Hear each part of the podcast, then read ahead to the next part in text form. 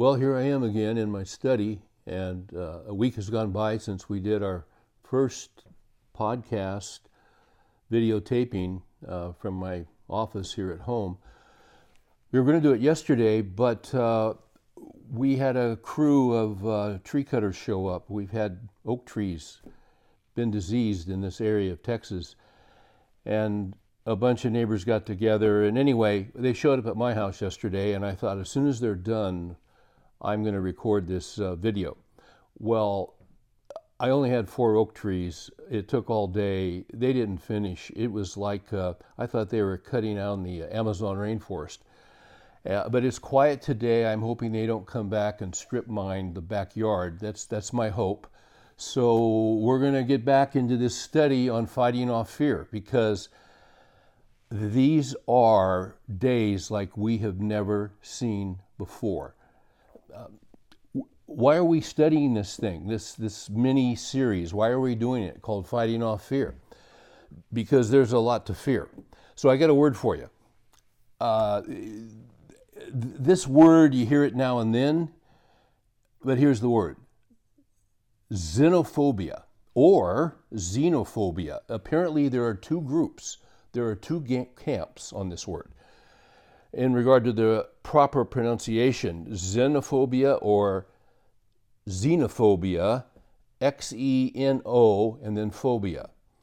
Uh, the pronunciation really isn't that important. What is important is what it means. This word xenophobia is derived from the Greek word xenos, meaning foreigner or stranger, and phobos, which means morbid fear. So, xenophobia is the irrational sensation of fear experienced about a person or a group of persons, as well, here we go, as well as situations that are perceived as strange or foreign. That's what we're in right now. We've never been in anything like this before. We, we walk around. I went to Walgreens yesterday to get a prescription. There's nobody on the road. This is strange. This is unusual. This is eerie. Yes, it is. Xenophobia is the fear of anything that is beyond one's comfort zone. Well, that describes where we are. And as we mentioned last week, we've got fears on three fronts with this coronavirus thing. We've got uh, health fears. And in a, just a few days ago, we were told that somewhere between 100,000 to 240,000 Americans could die. Uh, yeah, there's a good reason to be fearful. Then we've got social fears. I uh, I saw today that now we're not supposed to go out in public without a mask. Well, I don't have a mask, but other people do have masks.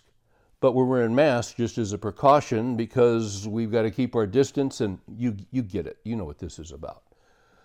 Then we've got economic fears. The reason we have economic fears is that in two weeks, over 10 million people applied for unemployment benefits. Now, the question is, what is it going to be next week? you, you cannot shut down a nation economically. You cannot shut down businesses for weeks and weeks on end without severe economic repercussions. You don't have to be a PhD in economics to know that. Uh, you just have to know basic math and basic commerce and how life works. So we've got multiple fears. Um, last week we were in Psalm 46, and I just want to go back there, touch on it, and then I want to go to Matthew 6.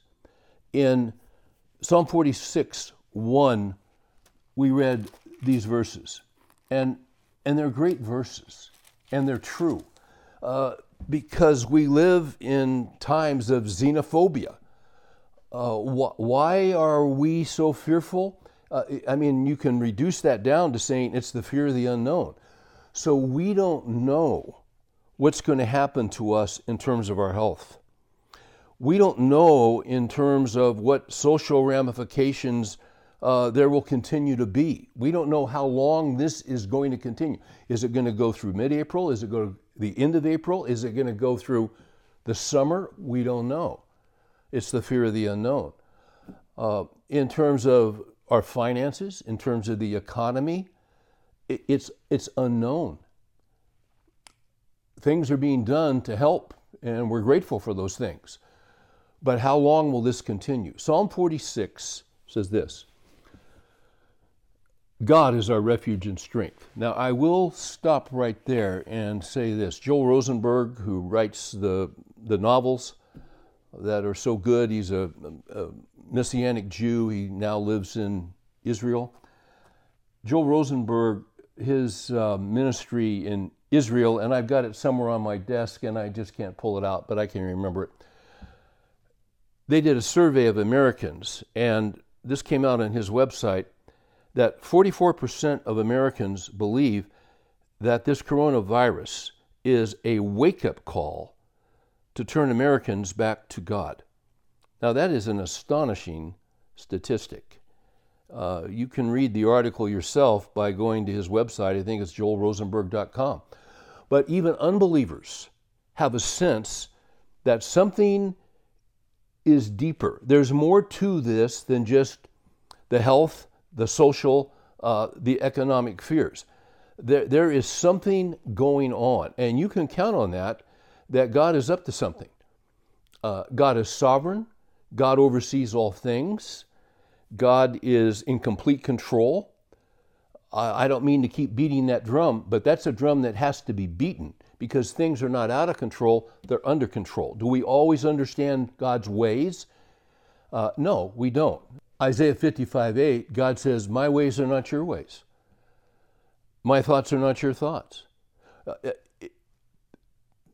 so, can we understand everything God's up to with this? No. His ways are not our ways. His thoughts are not our thoughts. As high as the heavens are above the earth, so are my ways above your ways and my thoughts above your thoughts. All we know is that He is sovereign and that He's good and that He has a purpose and that He wants to bring people to Himself. We're so dependent. We're so secure. We think so highly of ourselves. Uh, the scripture says, don't think high, more highly of yourself than, than you should. Most of us think too highly of ourselves. Millennials tend to think very highly of themselves because they've been told that they are very, very special.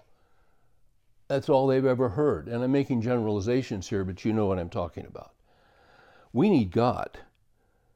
Apart from Him, we can do nothing. So in Psalm 46 1, God is our refuge and strength. Almighty God is our refuge and strength. He is a very present help in trouble. We nailed this last week, and we mentioned that in the margin that can be translated God is our refuge and strength. He is abundantly available for help in tight places. That's a verse you hold on to. And then you go to verse 10 of the same psalm, and he says, Cease striving and know that I am God. Or some trans, translations say, Be still. Be still and know that I am God. Relax, let go, and know that I am God. Now, here's what's interesting I didn't read verses 2 and 3. We're talking about this. We're talking about cataclysmic situations. God wants us to be still and to know that He is God. God is a refuge and strength. He is abundantly available for help in tight places. Therefore, we will not fear, though the earth should change, and though the mountains slip into the heart of the sea, though its waters roar and foam, though the mountains quake at its swelling pride. Caltech University last week stated that there have been 1,100 earthquakes in California and Nevada in the last seven days. There was a 6.5 earthquake just a few days ago in Idaho that they felt all the way up to Calgary in Canada. Uh, I read some of the accounts. People were running out of their houses. The, was, if you've ever been in an earthquake, you know it's unsettling. You're out of control. And one of the gentlemen was talking about his experience. He ran out of the house, he came back, he sat down, and as he sat down and was trying to get his heart rate down, he looked over at the water in the glass and it was still moving. That's unsettling. What do you do in that situation? You have to remind yourself that my life is in His hands. Be still. Don't panic. Know that He is God. This is the same idea that's in Matthew chapter 6. In Matthew chapter 6, Jesus says something in verse 25 that is really remarkable. And here's what he says. In Matthew 6:25, Jesus says, and this has great application to us right now. Jesus says, "For this reason I say unto you, don't worry about your life." So what are we doing right now? We're worrying about our lives. We're worrying about our health, we're worrying about our finances, we're worried about how long we can hang on. We're worried if we can make our bills, if we can. We're just worried. We're worried about retirement. In fact, we're hoping we make it to retirement. We're just worried. And, and in the midst of this, Jesus, who is God, says in 625, For this reason, I say to you, do not be worried about your life. So here's the response I would say, so why should I not be worried about my life? Well, he anticipates that. And in the rest of Matthew 6, he gives me reasons why I should not be worried about my life. He, uh, he points out two things. I should not be worried about my life, number one, because of the providence of God the Father. Secondly, I should not be worried about my life because of the promises of God. Let me read some verses here. Jesus said in 625, For this reason I say to you, do not be worried about your life as to what you will eat or what you will drink, for or for your body, for as to what you will put on, is not life more than food, and the body more than clothing? Yes, it is. Then he goes to the birds. Look at the birds of the air. They don't sow, nor reap, nor gather in the barns, and yet your heavenly Father feeds them. Are you not worth much more than they? The further an individual or a nation or a culture gets from God, the more irrational they become. We live in a culture that says that animals are just as important as people. That's not true.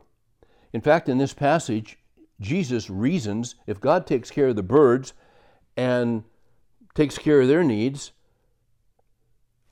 are you not more important than they? A lot in our culture would say, no, we're equal. Birds are not made in the image of God. The animals are not made in the image of God. Only human beings are made in the image of God. Male and female, He created them. So we're more valuable if God will take care of the birds and see here, what he, here's what he's doing. He wants us to reason. He wants to use our minds when we're panicked. He wants me to think. Wait a minute. If God takes care of these birds that I listen to when I'm drinking my coffee on the patio, will God not take care of me? I'm more important. And the answer is yes. He will do that by his providence. He'll do that by his provision. And then he goes on and says this and who of you, by being worried, can add a single hour to his life? I, I, uh, I'm amazed at how many hours I've spent looking back over my life in absolute futility. And when I say absolute futility, worry is utterly futile. W- worry is an absolute waste of time. Worry think I mentioned this last week. What worry does when we get anxious about our lives, when we start thinking about what might happen next week or next month or three months down the road, when we start doing this, we're going into places we shouldn't be. Uh, Jesus never said, don't think about your life.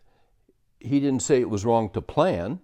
He didn't say it was wrong to take uh, measured objectives and set measurable goal, goals. There's nothing wrong with that. But what is wrong is when we go into the future and we worry about it and we try to figure out how is God going to come through? How is God going to fix this? You don't know how God's going to do it. All you know is that God is God. And God is doing thousands upon thousands upon thousands of things in our lives that we know nothing about. This is what providence is all about. I want to read to you something concerning the providence of God. This, this is brilliant stuff. So, back in the 1500s, Martin Luther started something called the Reformation. He was uh, a Roman Catholic priest who was trying to please God by all of his good works. And he would pray uh, until he couldn't pray anymore. He would fast until he couldn't go on. He would climb stairs on his knees, doing penance for sins. He could not get peace with God. He was a New Testament scholar, and as he was studying Galatians and Romans, the Lord illuminated the scriptures, and he began to understand that we're saved not by our good works, we're saved by faith. And this was a radical idea. And in the providence of God, he began to uh, stand up he began to publicly preach this. He put some declarations on the wall uh, in, in their town, and it caused shockwaves. And then he was persecuted, and his friends kidnapped him to save his life.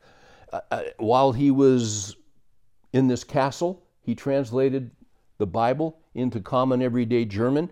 And just by chance, this guy Gutenberg had invented this thing called the printing press, and Gutenberg got a hold of his translation of the Bible because up until then, people couldn't read the Bible.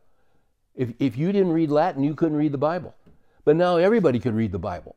And a reformation took place, and the gospel exploded. And people were coming to Christ right and left, and people were reading their Bibles, and all kinds of great things were happening. It was a reformation, it was a revival. What they did they wanted to teach their kids, they wanted to teach new believers. They did these things called catechisms. And they were question and answer formats where they would ask questions and then they would give the answers. And one of them was done in Heidelberg. You can look up the Heidelberg Catechism. It's great, and it's really good on the providence of God. So, question 26 of the Heidelberg Catechism.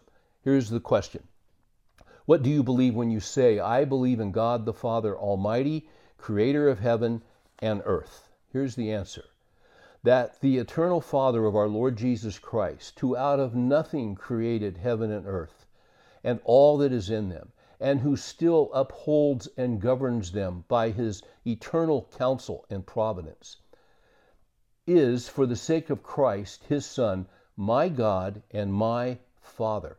In him I trust so completely as to have no doubt, watch this, that he will provide me with all things necessary for body and soul, and will also turn to my good whatever adversity he sends to me in this life of sorrow.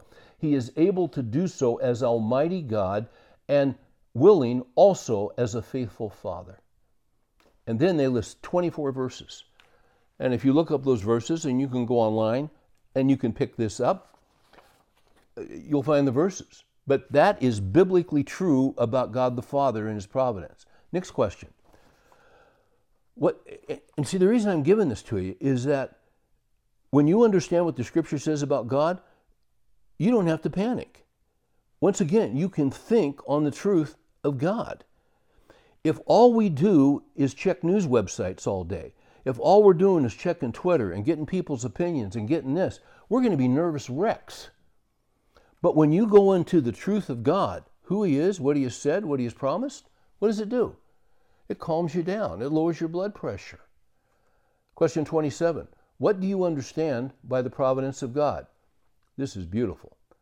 God's providence is His almighty and ever present power, whereby, as with His hand, He still upholds heaven and earth and all creatures and so governs them that leaf and blade, rain and drought, fruitful and barren years, food and drink, health and sickness, riches and poverty, indeed, all things come not by chance, but by his fatherly hand. That means this virus is under his control. Uh, all things are under his control. And then they give 10 verses, which again you can look up. Question 28 What does it benefit us to know that God has created all things and still upholds them by his providence? Here's the answer we can be patient in adversity. Well, we're in adversity right now, thankful in prosperity, and with a view to the future, we can have a firm confidence in our faithful God and Father that no creature shall separate us from his love. For all creatures are so completely in his hand that without his will they cannot so much as move. That's Acts 17. In him we live and move, and exist. Uh, he's our Father. He is our protector, and He is our provider. The providence of God is one of the great doctrines of Scripture. And this is what Jesus is referring to in Matthew 6. The problem is, is that when we get worried, in, in fact, in verse 28, Jesus says this And why are you worried about clothing? Observe how the lilies of the field grow. They don't toil, nor do they spin. Yet I say to you that not even Solomon in all his glory clothed himself like one of these. But if God, and watch the reasoning here, but if God so clothes the grass of the field, which is alive today and tomorrow is thrown into the furnace, will he not much more clothe you, you of little faith? He's talking to people in the family. He doesn't say that they don't have faith. He just says they have little faith. May, may I explain what little faith is? Little faith is a little knowledge about God and who He is. Little faith is little knowledge about the character of God. Little faith is little knowledge about the promises of God. The more I know from Scripture about God and His character and His promises, the more my faith is going to grow. Jesus goes on and says this Do not worry then saying, What will we eat? or What will we drink? or with What will we wear for clothing? For the Gentiles, the unbelievers, eagerly seek all these things, for your heavenly Father knows that you need all these things. He knows. He knows more about you than you know about yourself. You do everything you can to protect and provide for your kids. You love him. He has an infinite love for us. And he uh, uh, and we we have only so much control and only so much power. He is unlimited in his power. Jesus goes on and says this um, he says but seek ye first. Oh i'm sorry. No he says seek ye third the kingdom of god. Seek ye fifth the kingdom of god. No he doesn't say that. He says seek ye first the kingdom of god and his righteousness and all these things shall be added unto you. There are benefits in this time in which we're in. Mary the other day was uh, sitting where she does her Bible study, and I walked by, and she was writing on a legal pad, and she said, You know, I've just been writing down some benefits of this time. There's some real things to thank God for. And the first thing she said she said, I'm very grateful to God that this virus does not attack children. And that's true. It, those of us that are 60, 70, 80, we're high risk. But it doesn't go after little kids. That's a mercy from God because would that not be horrific if little children, if little grandchildren were suffering from this? Uh, she listed a whole bunch of others. One of the other benefits of this virus is is that God is getting our attention. And the attention not only of unbelievers, but the attention of Christians. Because I think the fact of the matter is this it's some, uh, some in our churches, some in our Bible studies, they love the Lord, they love His Word, but you know, it's easy to drift.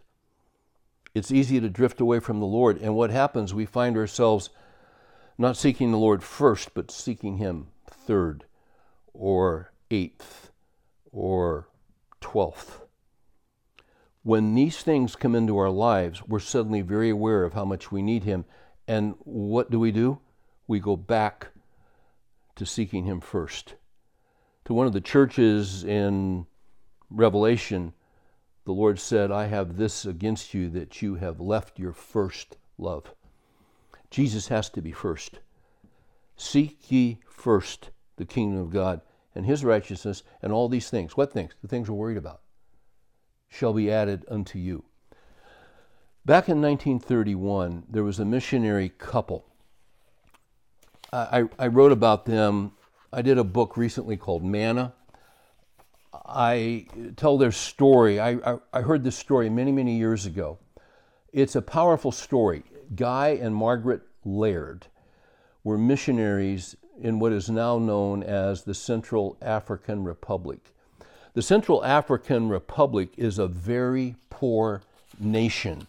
I, I looked it up this week, and as of 2019, according to the Human Development Index, the Central African Republic is estimated to be the unhealthiest country as well as the worst country in the world in which to be young.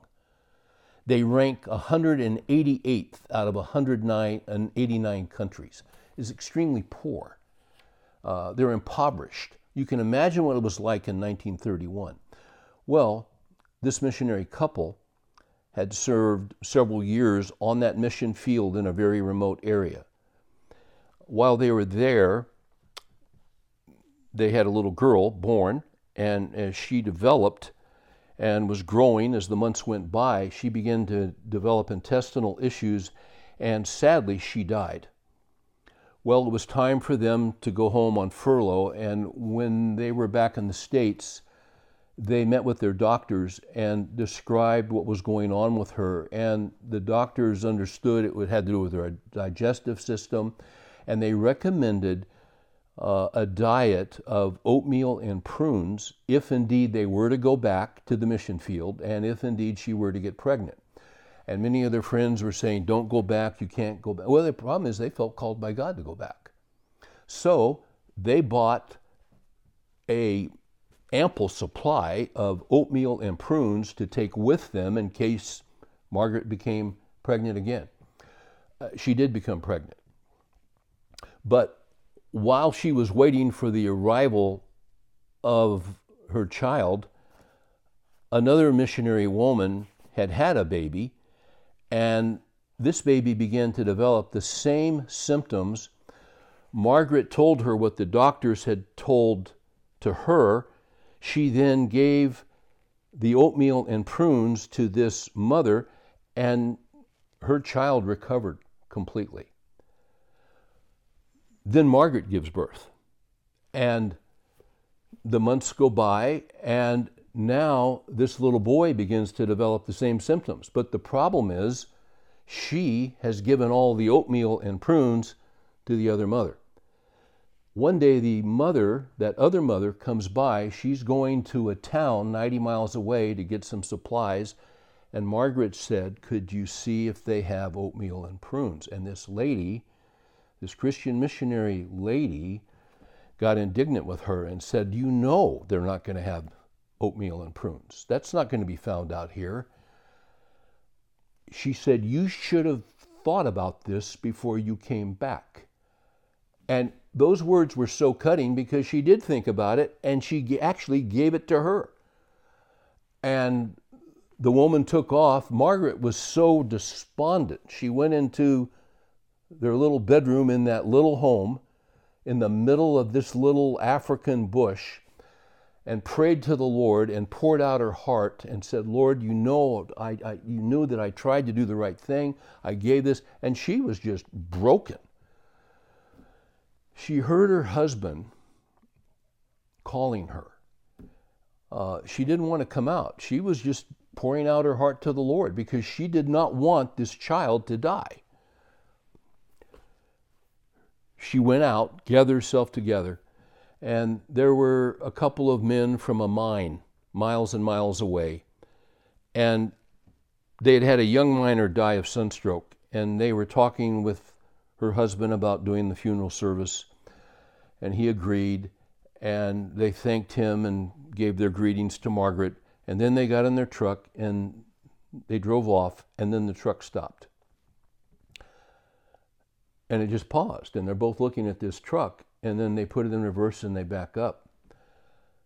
And they pulled up and they got out, and one of the miners said to Margaret, he said, Mrs. Laird, I know this seems somewhat strange, but every month we get supplies from Belgium, where we're from. They send us large crates with provisions, and for some reason, they send us a crate every month with three things in it cocoa, oatmeal, and prunes.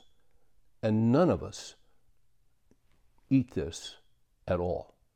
I happen to have mine in the truck. Could I offer it to you?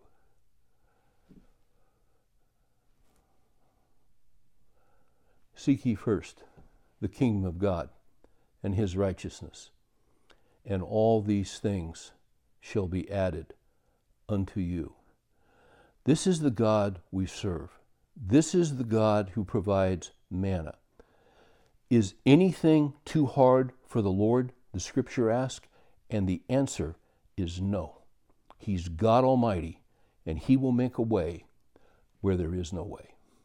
We thank you, Father, for the truth. We thank you that you watch over your word to perform it. And we hold up the promises to you, and we wait on your manna at the right time. In Jesus' name we pray. Amen.